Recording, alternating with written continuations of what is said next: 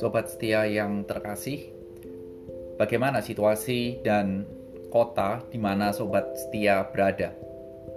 Di tengah-tengah maraknya penolakan terhadap UU Omnibus Law Cipta Kerja, kiranya perlindungan Tuhan boleh tetap kita rasakan sampai dengan saat ini. Sekali lagi, saya mengajak kita untuk berdoa bagi bangsa dan negara kita di tengah-tengah gejolak yang kita tahu saat ini. Dan juga kita berdoa untuk mahasiswa FON yang memasuki Minggu UTS dan UAS untuk ITP 2018. Biarlah Tuhan yang boleh memimpin sehingga setiap mahasiswa boleh mencapai hasil yang maksimal. Di dalam episode yang ke-41, saya memberikan judul untuk tema kita adalah Perbuatlah. Dan terambil dari Lukas 10 ayat 25 sampai dengan ayat yang ke-37.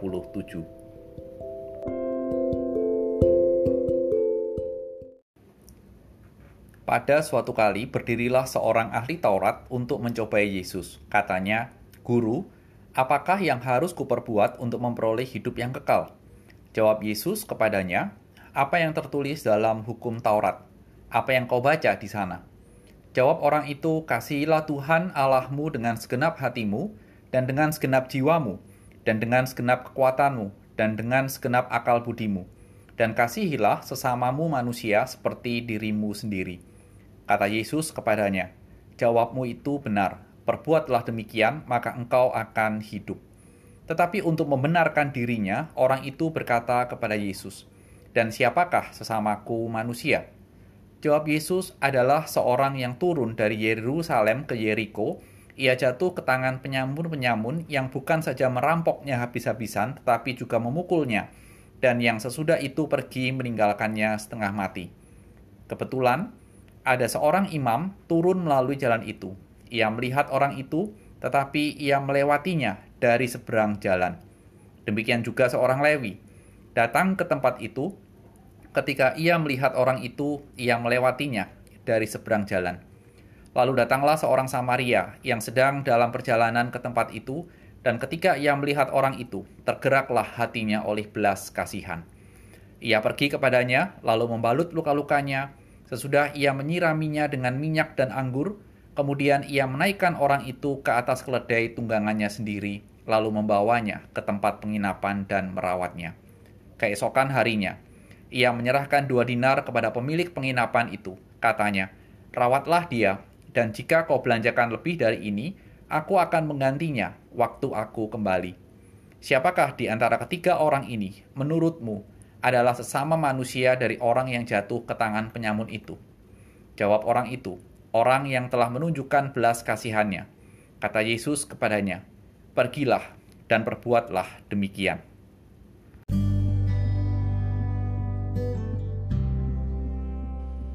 Mari kita berdoa.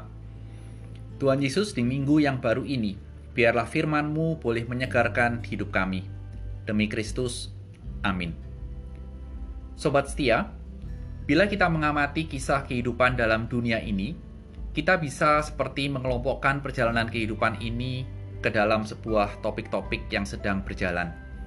Misalnya bila di era remaja, kira-kira ada topik pembicaraannya, siapa yang kamu suka, atau siapa yang badannya lebih kekar, dan lain sebagainya. Bila era hidup kita ada dalam era kuliah, beda lagi topiknya. Bisa bicara mengenai IPK, bisa bicara mengenai kenapa masih jomblo, kapan menikah, dan lain-lain. Seakan-akan ada chapter yang sedang berjalan, dan pembahasannya berganti-ganti. Demikian juga dalam Injil Lukas. Ada topik yang sedang berjalan, dan mulai pasal 10, kalau kita membandingkan dengan pasal-pasal sebelumnya, topik Lukas berganti. Berganti menjadi apa? Lukas akan menyoroti topik tentang hidup kekal. Di dalam episode yang sebelumnya, kita tahu bahwa sukacita sejati adalah ketika nama kita tercatat dalam kerajaan surga. Sehingga inilah yang menjadi topik dari penulis Injil Lukas. Dan menjadi sebuah pertanyaan adalah bagaimana atau bagaimana caranya supaya nama kita bisa tercatat di dalam kerajaan surga. Dan pertanyaan ini rasanya dari zaman Tuhan Yesus sampai dengan saat ini seringkali mendapat pertanyaan atau hal-hal yang seringkali dipertanyakan. Karena apa? Karena semua orang mau namanya tercatat dalam kerajaan surga dan bukan neraka. Oleh sebab itu, dalam bagian ini dimulai dengan sebuah pertanyaan dari ahli Taurat, orang yang sangat paham tentang perjanjian lama dan hukum-hukum Taurat atau hukum-hukum Musa. Ahli Taurat itu bertanya kepada Tuhan Yesus, "Bagaimana caranya supaya aku dapat hidup kekal?" Mendapat pertanyaan dari seseorang yang paham akan hukum Taurat, Tuhan Yesus mengacu juga kepada hukum Taurat. Oleh karenanya, Tuhan Yesus menjawab dengan sebuah pertanyaan. Pertanyaan tentang apa? Pertanyaan juga yang mengenai isi dari hukum Taurat. Jadi Tuhan bertanya, apa yang tertulis dalam hukum Taurat untuk mendapatkan hidup kekal? Dan benar, jawaban dari hukum Taurat itu sangat tepat. Ketika mereka mengatakan bahwa ajaran hukum Taurat untuk mendapatkan hidup kekal adalah mengasihi Allah dan sesamanya manusia. Memang itulah yang diajarkan dari seluruh rangkaian atau menjadi rangkuman dari semua hukum Taurat. Jawaban dari ahli-ahli Taurat itu menegaskan sekali lagi bahwa mereka adalah sangat pakar dalam hukum Musa. Sehingga Tuhan pun membenarkan jawaban mereka dan menambahkan dengan kata lakukan, maka engkau akan hidup. Arti cara luas dari perintah Tuhan untuk mengatakan lakukanlah adalah memiliki nuansa lakukan dengan sempurna dan terus-menerus seumur hidup ada sebuah konsistensi. Sampai di sini di ayat 28 kita bisa belajar satu prinsip dari hukum Taurat, yaitu nuansa dari hukum Taurat adalah do, perbuatlah, lakukanlah ini, maka engkau akan bla bla bla bla bla. Dan sobat setia yang dikasihi Tuhan, dalam konteks kita, sebenarnya kuncinya jelas bahwa hukum Taurat dilakukan, maka engkau akan beroleh hidup kekal. Selesai. Tapi kita tidak tahu. Kelanjutan cerita ini memberikan sebuah cerita berlanjut. Kita tidak tahu apa yang ada dalam benak ahli Taurat. Apakah sulit melakukan perintah itu atau dia punya musuh sama manusia, sampai akhirnya dia bertanya untuk membenarkan diri. Dan pertanyaannya adalah, siapakah sesamaku manusia? Paling tidak kalau kita melihat bagian ini dari kacamata Injil Yohanes, 1 Yohanes pasal yang keempat, kita bisa mengetahui bahwa bagaimana kita bisa mengukur kasih seseorang kepada Allah lewat bagaimana dia mengasihi sesamanya. Dan itu juga berakar kepada hukum Taurat. Lalu bagaimana ketika Tuhan mendapat pertanyaan yang kedua dari ahli-ahli Taurat itu? Yang menarik adalah respon Tuhan Yesus yang menjawab dengan perumpamaan, judul cerita atau perumpamaan orang Samaria yang baik hati.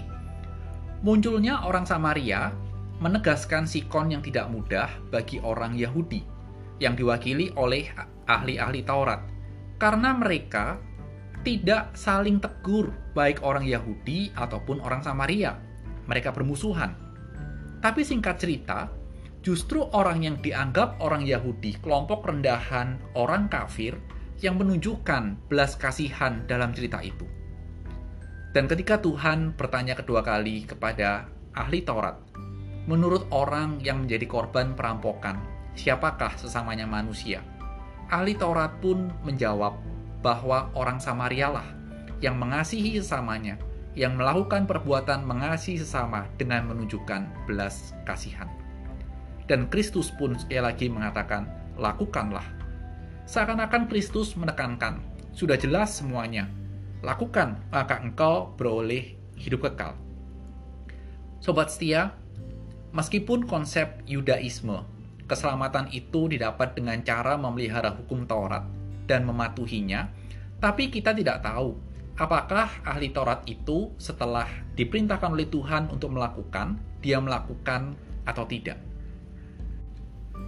Namun kita paham bahwa dengan nuansa melakukan dengan sempurna dan terus-menerus, sedangkan orang Yahudi ini bermusuhan dengan orang Samaria, maka pemikiran sederhananya adalah sepertinya mereka tidak bisa sesempurna itu dalam melakukan hukum Taurat.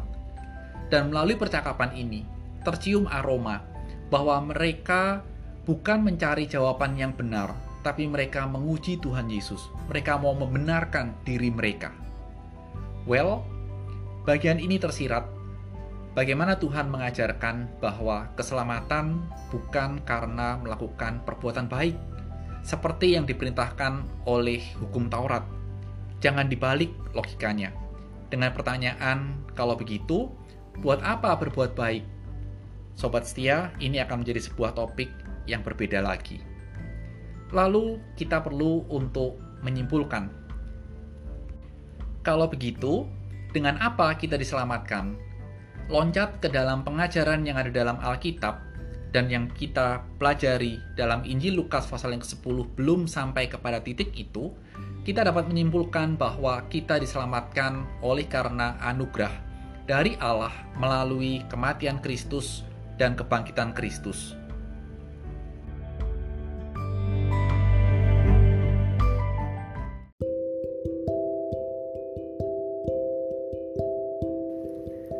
Sebagai penutup dalam episode ini, mari kita pikirkan dan renungkan.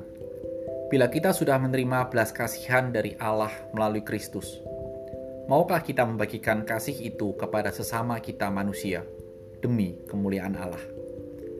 Selamat hari Selasa dan selamat membagikan kasih itu kepada sesama kita manusia. Tuhan memberkati.